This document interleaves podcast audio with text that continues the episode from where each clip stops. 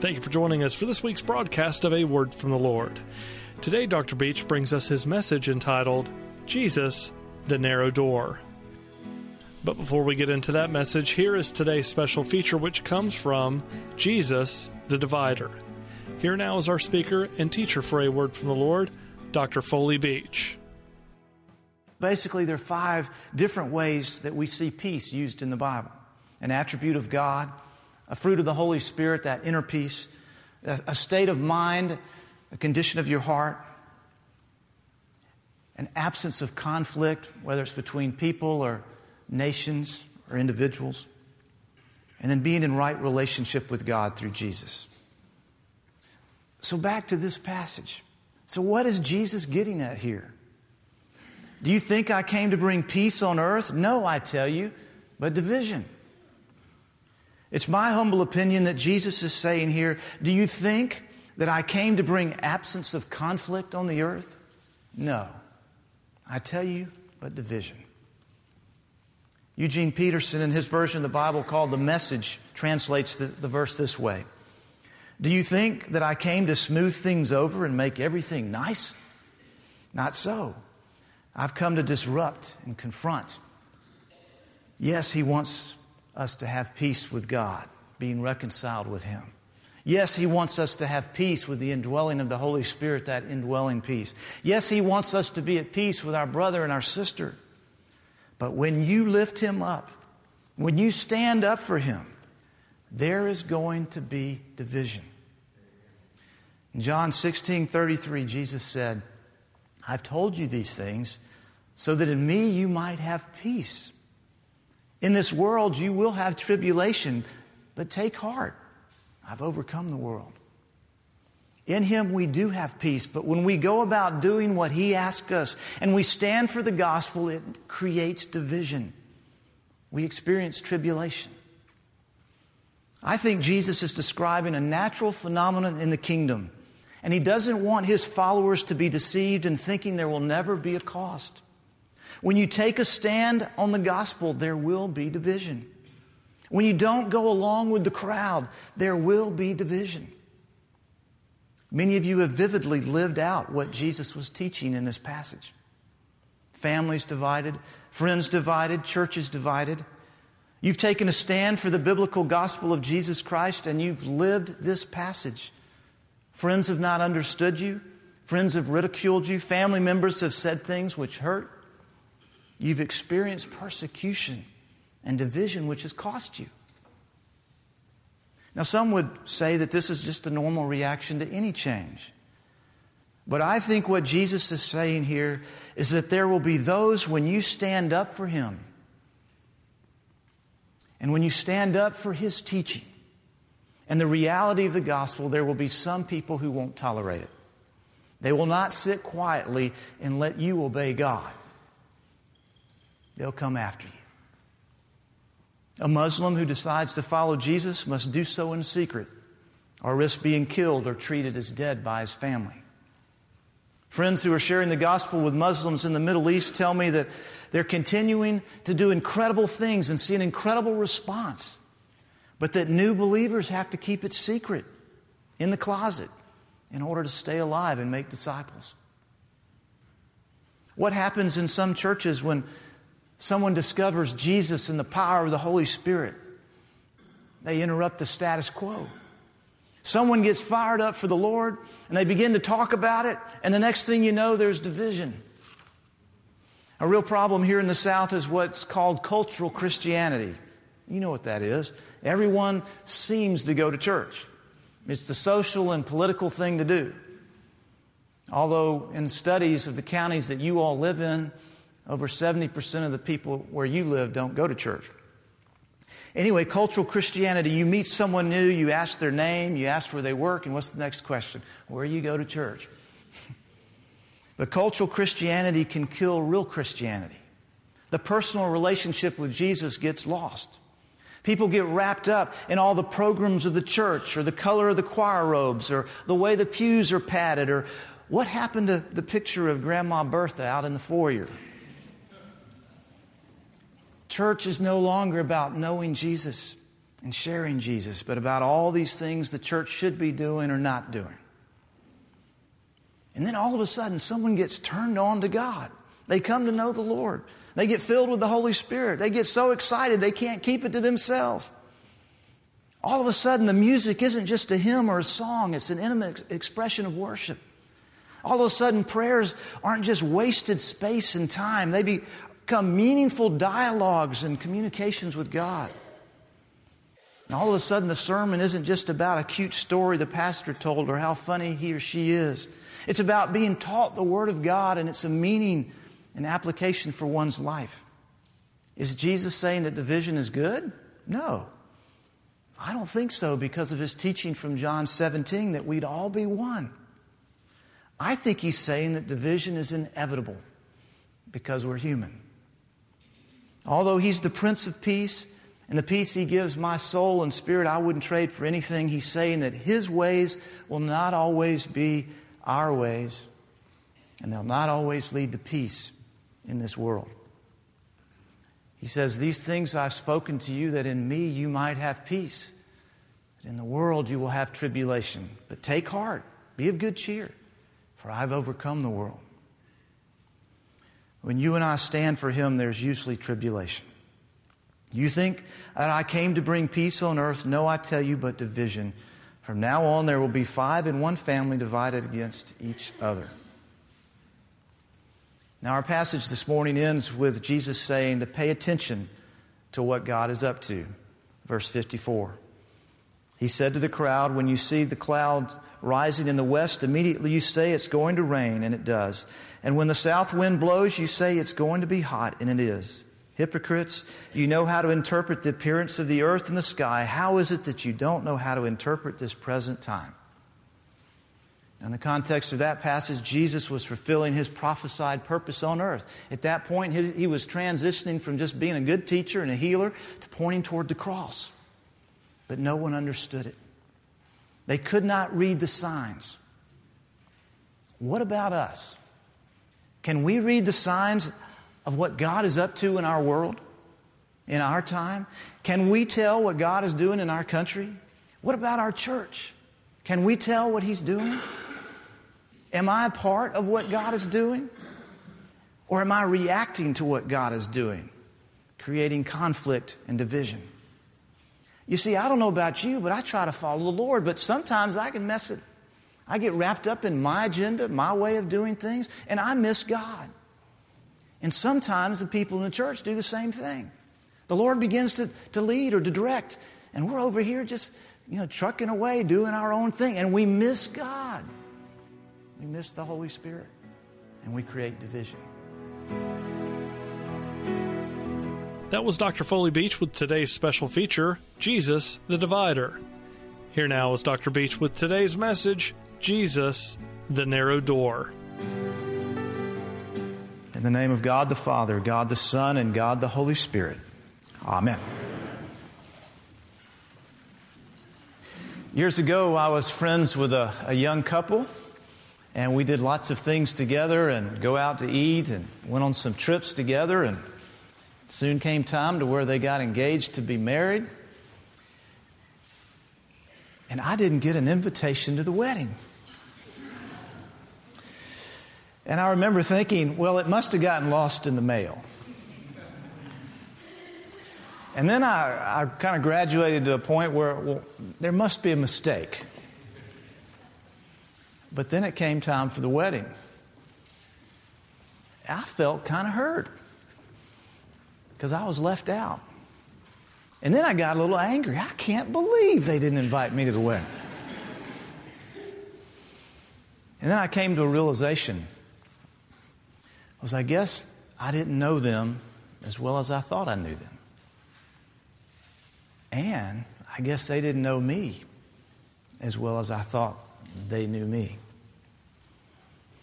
This morning's gospel speaks of an invitation of a much more serious nature, an invitation to be a part of the kingdom of God.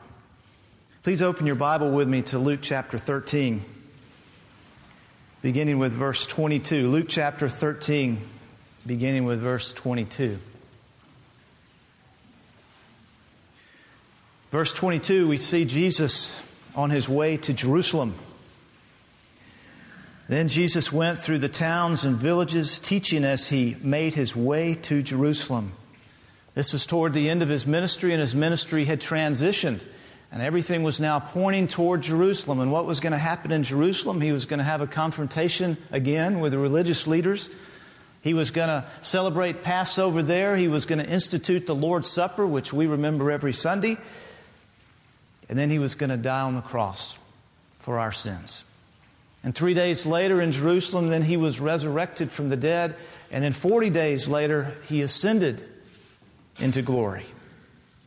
Verse 23 someone comes and asks the question. someone asked him, Lord, are only a few people going to be saved? What was asked, Lord, are only a few people going to be saved, be made whole? Are only a few people going to get in? Are only a few people going to inherit salvation?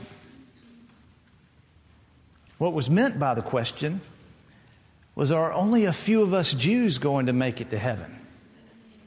See, they had a mindset, as many people in the church often get a mindset, that, that it's all about us. But God's picture is much bigger than us.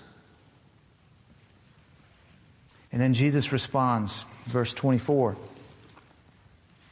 He said to them, Make every effort to enter through the narrow door, because many, I tell you, will try to enter and will not be able to. Once the owner of the house gets up and closes the door, you will stand outside knocking and pleading, Sir, open the door for us. Jesus speaks of a narrow door, or some translations say a straight gate. The King James Version says it this way Strive to enter at the straight gate. For many, I say to you, will seek to enter in and shall not be able. It's a narrow door, it's a straight gate. Now, I know in our world today in which we live, this bothers a lot of people that it's a narrow door, that it's a straight gate. But these are the words of Jesus. He says, Make every effort, strive, do everything you know in your power. Make every effort to enter in. And then he says, but not all will enter in. At some point, the door is going to be closed. And as much as we hear in our world, again, and even some people in parts of the church say, everybody's going to make it. Again, it's not the words of Jesus. Not everybody will get in. Now, it's not that he doesn't want everybody to get in. 2 Peter chapter 3 verse 9 says this, the Lord is not slow in keeping his promise, as some understand slowness. He is patient with you, not wanting anyone to perish, but everyone to come to repentance. Again in 1 Peter chapter 2 verse 3 and 4. The apostle writes, "This is good and pleases God our Savior who wants all men to be saved and to come to a knowledge of the truth." It's not that he doesn't want everyone to be saved, it's just that some people won't come to him. They don't want to be saved. Or at least they don't want to be saved the way God invites people to be saved. The question was asked Are only a few people going to be saved? Jesus is not saying that, a, that it's only going to be a few people. He says that the time is, is few, the minutes are few, the hours are few, the days are few, not the people.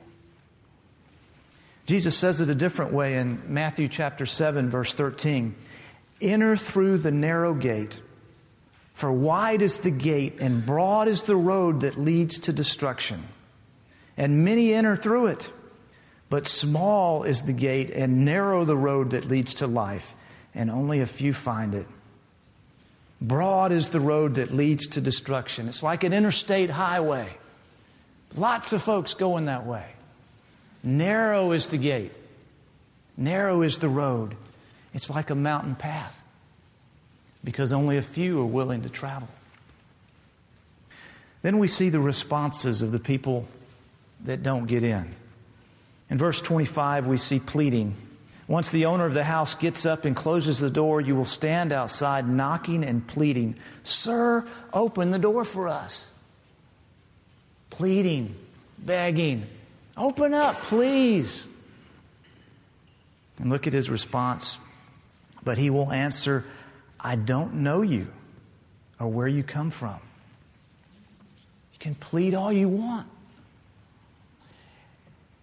but it's too late. But then they begin to remind him, verse 26. They're reminding him. Then you will say, We ate and drank with you, and you taught in our streets. We ate and drank with you. We came to your table. We were active in your church. We served you. We did all these things. Then look at his response, verse 27. But he will reply, I don't know you or where you come from. Away from me, all you evildoers. And then we see there'll be weeping, verse 28. There will be weeping there. This is the word for wailing, intense sorrow, intense hurt. Just to hear the word makes me want to cry. Weeping. And then he says there'll be gnashing of teeth. That's hostility, anger. You ever been so angry you start grinding your teeth and you're just, that's what that's about. Hostility. Then we see that those who enter by the narrow door, verse 28. There will be weeping there and gnashing of teeth when you see Abraham, Isaac, and Jacob and all the prophets in the kingdom of God, but you yourselves thrown out. You go to Hebrews chapter 11, you'll see a whole list of a lot of the Old Testament saints and the prophets, all those who walked with God, who had faith in Him, who trusted Him, who did His will. And then he, we also see that the Jews and the Gentiles from all over the world will come. People will come, verse 29. People will come from east and west and north and south. Can you see that picture? They're coming from all directions. And will take their places at the feast in the kingdom of God. So, those who were to come to him by faith, they come from everywhere, and there's this feast, incredible feast. As we know, some other places in the Bible, we're told it's a wedding feast, it's a great celebration. And what we do every Sunday when we remember Jesus' death on the cross, when we have communion, we're also looking ahead to that feast we're going to have with Him one day. So, what is the narrow door? All these people are going to get in through the narrow door. What is the narrow door? Jesus is the narrow door. Jesus is the door and the gate by which men must enter the kingdom of God. In John chapter 10, verse 9, Jesus says, I am the gate. Whoever enters through me will be saved. He will come in and go out and find pasture. The thief comes only to steal and kill and destroy. I have come that they might have life and have it to the fullness. I am the gate, he says. The King James Version says, I am the door. By me, if any man enter in, he shall be saved, shall go in and out and find pasture. The thief cometh not, but to, for to steal and kill and destroy. I am come that they might have life, and that they may have it more abundantly. It's interesting, just a little play on the words here. The King James, in, in the text that we're studying in Luke chapter 13, uses the word I am the gate, the straight gate. And then in this passage, it switches to the door. The NIV, which we've been using, starts with the door and, and uses the word gate. Jesus is the narrow gate. Now, I know that this sounds so narrow minded, so simplistic in our pluralistic world in which we live, but this is the gospel. We can't do it by these other methods, these other ways. It's through Jesus Christ and Him alone that we are able to be saved and enter in. Lord, are only a few going to be saved? Oh, that He would want that everyone would be saved. But Jesus is too much for some people. And for some people, Jesus is not enough. They have to want to do and do and do. I began by telling you about a story of not getting invited to the wedding. Well, I may not have been invited to my friend's wedding, but because of Jesus, I'll be invited to the wedding feast in the kingdom. My name is in the book, the Lamb's Book of Life. And I have an invitation. And I have a seat at the table. A skier was out skiing. Wonderful ski conditions. And he came to a place, and there were some signs posted that said, Do not enter avalanche area. But he looked ahead and he saw such wonderful powder, undisturbed. They said, I've just got to do this. And so he didn't pay attention to the warning signs. And what did he do? He went and skied, and just his little, little movement created an avalanche. And he was swept away. He didn't heed the warnings. The owner of the mountain didn't want anybody to perish. That's why he put the warning signs up. The owner of the mountain did all he knew to do to protect people. But the man didn't listen. The man didn't heed the warning. I wonder how many of us would fall in that condition. God loves us. He's done all that He knows to do to get our attention, but we won't heed the warning. We won't pay attention to the sign. And we keep on doing things our way and living life our way. You know the best part of all this? Is you and I get to go help other people find the door. That's what He's given us to do. This is a wonderful message. I mean, some, oftentimes we hear this in fear and we think, oh my goodness, I hope I get in and all of that. But no, because we are in, He gives us the privilege of helping others find the door, find Jesus. And that's my challenge to you this morning. Do we just come to church, enjoy, and then go out and do our own thing? Or do we come to church, worship Him, get equipped, and then we go out and help other people find the door? Jesus. In Revelation chapter 19, verse 9, the angel speaks in the vision and he says, Blessed are those who are invited to the wedding supper of the Lamb. Blessed are those who are invited to the wedding supper of the Lamb. Amen.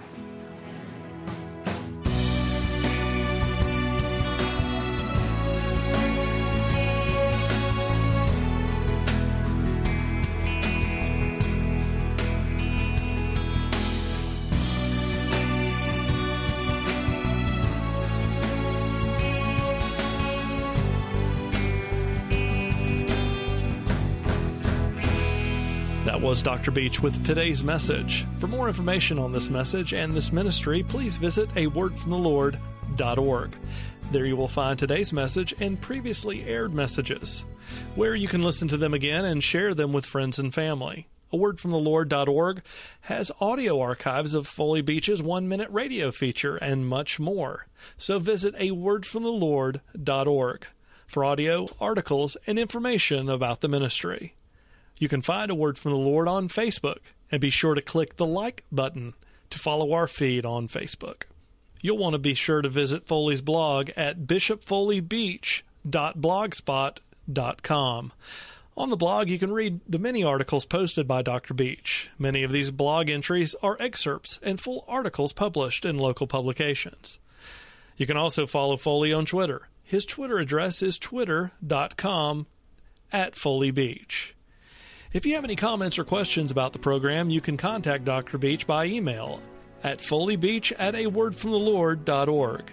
Again, his email is foleybeach at a wordfromthelord.org. You can contact us by mail. Our mailing address is P.O. Box 636, Monroe, Georgia 30655.